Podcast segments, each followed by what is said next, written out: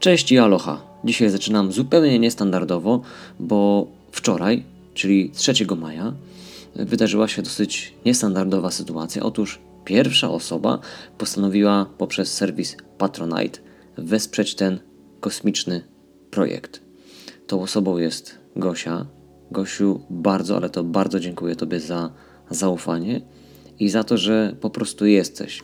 Ponieważ sama myśl, iż wiem, że tam jesteś po drugiej stronie, że słuchasz, że czekasz na kolejny epizod, po prostu motywuje mnie do jeszcze bardziej wzmożonej pracy, do szukania nowych sposobów na przynoszenie tych treści do świata.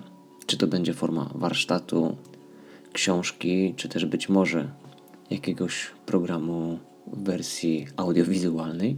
Niemniej to, że jesteś, to, że są patroni, to motywuje zawsze twórcę do działania. Ale żeby teraz się o tym nie rozwodzić, to więcej o tym, jak działa serwis Patronite oraz o samym projekcie, po prostu zrobię osobny, krótki epizod. A teraz przechodzimy do dzisiejszej historii. Gosiu, jeszcze raz wielkie dzięki. Mahalo. Przemierzam leśną ścieżkę wijącą się wśród niezwykłej roślinności. Z drzew zwisają pnącza przypominające grube liany. W ułamku chwili znajduję się na ziemi, dosłownie ścięty z nóg. Coś lub ktoś ciągnie mnie za prawą stopę. Czuję pod sobą leśną ściołę, opadłe liście, gałązki i inne naturalne elementy podłoża. Mimo zaskakującej sytuacji i mało komfortowego położenia, pozostaje dziwnie spokojny.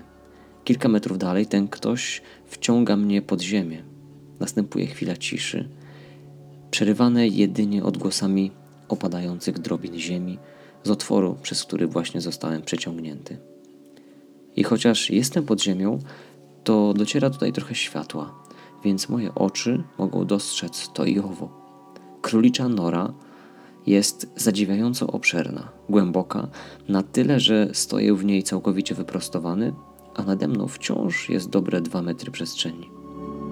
Spoglądam przed siebie i widzę kobietę co najmniej dwa razy większą ode mnie.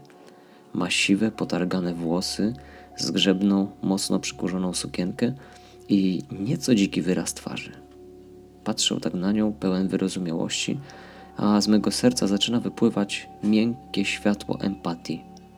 Początkowo malutka wiązka światła rozszerza się na boki i delikatnie głaszcze aurę podziemnej kobiety.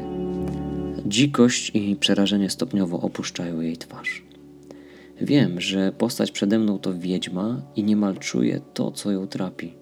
Uśmiecham się życzliwie i chociaż to nie ja jestem tutaj gospodarzem, proszę ją, by usiadła. Sam robią to samo. Mam wrażenie, że spędziła naprawdę mnóstwo czasu tutaj pod ziemią. Wiem też, że z całą pewnością nie jest to jej naturalne środowisko. Nie jest to jej prawdziwy dom. La Bruchita, tak cię zwali. W odległych czasach ludzie, gdy pomocy Twej potrzebowali. Cenili wiedzę, doświadczenie i moce, gdy niosłaś im uzdrowienie. Lecz moment przykry nadszedł, Smaku wygnania zaznać musiałaś. Pasożyta larwy serce ludzi opanowały. Pod maską dobrej nowiny w umysłach człowieczych się zagnieździły. Schematów ciasne klatki, na oczy opadły klapki. Ty pod ziemię musiałaś zejść, spowolnić swego życia piękną pieśń. Labruchita spogląda na mnie z wdzięcznością. Wie, że ją rozumiem, że wiem, czego doświadczyła, przez co musiała przejść. Ma już dość tej egzystencji, czekania nie wiadomo na co. Świat przecież sam z siebie się nie zmieni. Nie powrócą dawne czasy, kiedy nie była wyrzutkiem, nie była dziwadłem dla świata. Co prawda uszła z życiem, ominęło ją palenie na stosie, jednak na pewnym poziomie doznała czegoś zgoła gorszego. Została pogrzebana żywcem. Bo jak inaczej określić jej położenie i to, jak spędziła ostatnie kilkaset lat?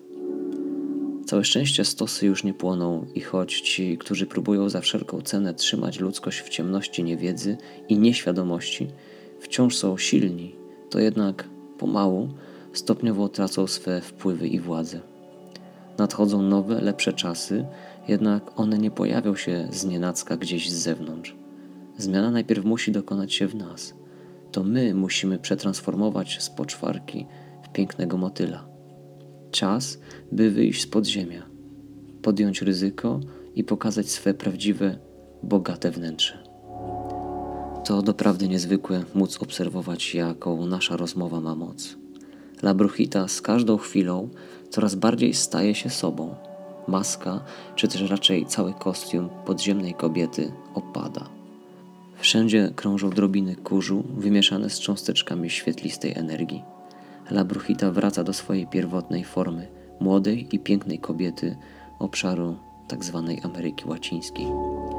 Bije od niej czysta i uzdrawiająca energia, która już nie tylko oświetla tę króliczą norę, ale również ją transformuje. Już nie stoimy na klepisku, zewsząd otoczeni ziemią. Teraz jesteśmy w przyjemnej drewnianej chatce położonej na wzgórzu. Tuż obok domu przepływa strumień krystalicznie czystej wody, a eter wypełniają radosne odgłosy żyjącej dżungli. Siedzimy oboje na ławce przed domem. Rozpościera się stąd prawdziwie rajski widok. Nasze głowy stykają się, myśli i obrazy pomiędzy nimi przelewają. Czas porzucić kostium u wody, stanąć twardo na nogach, unieść ręce do góry, sobie głośne powiedzieć tak.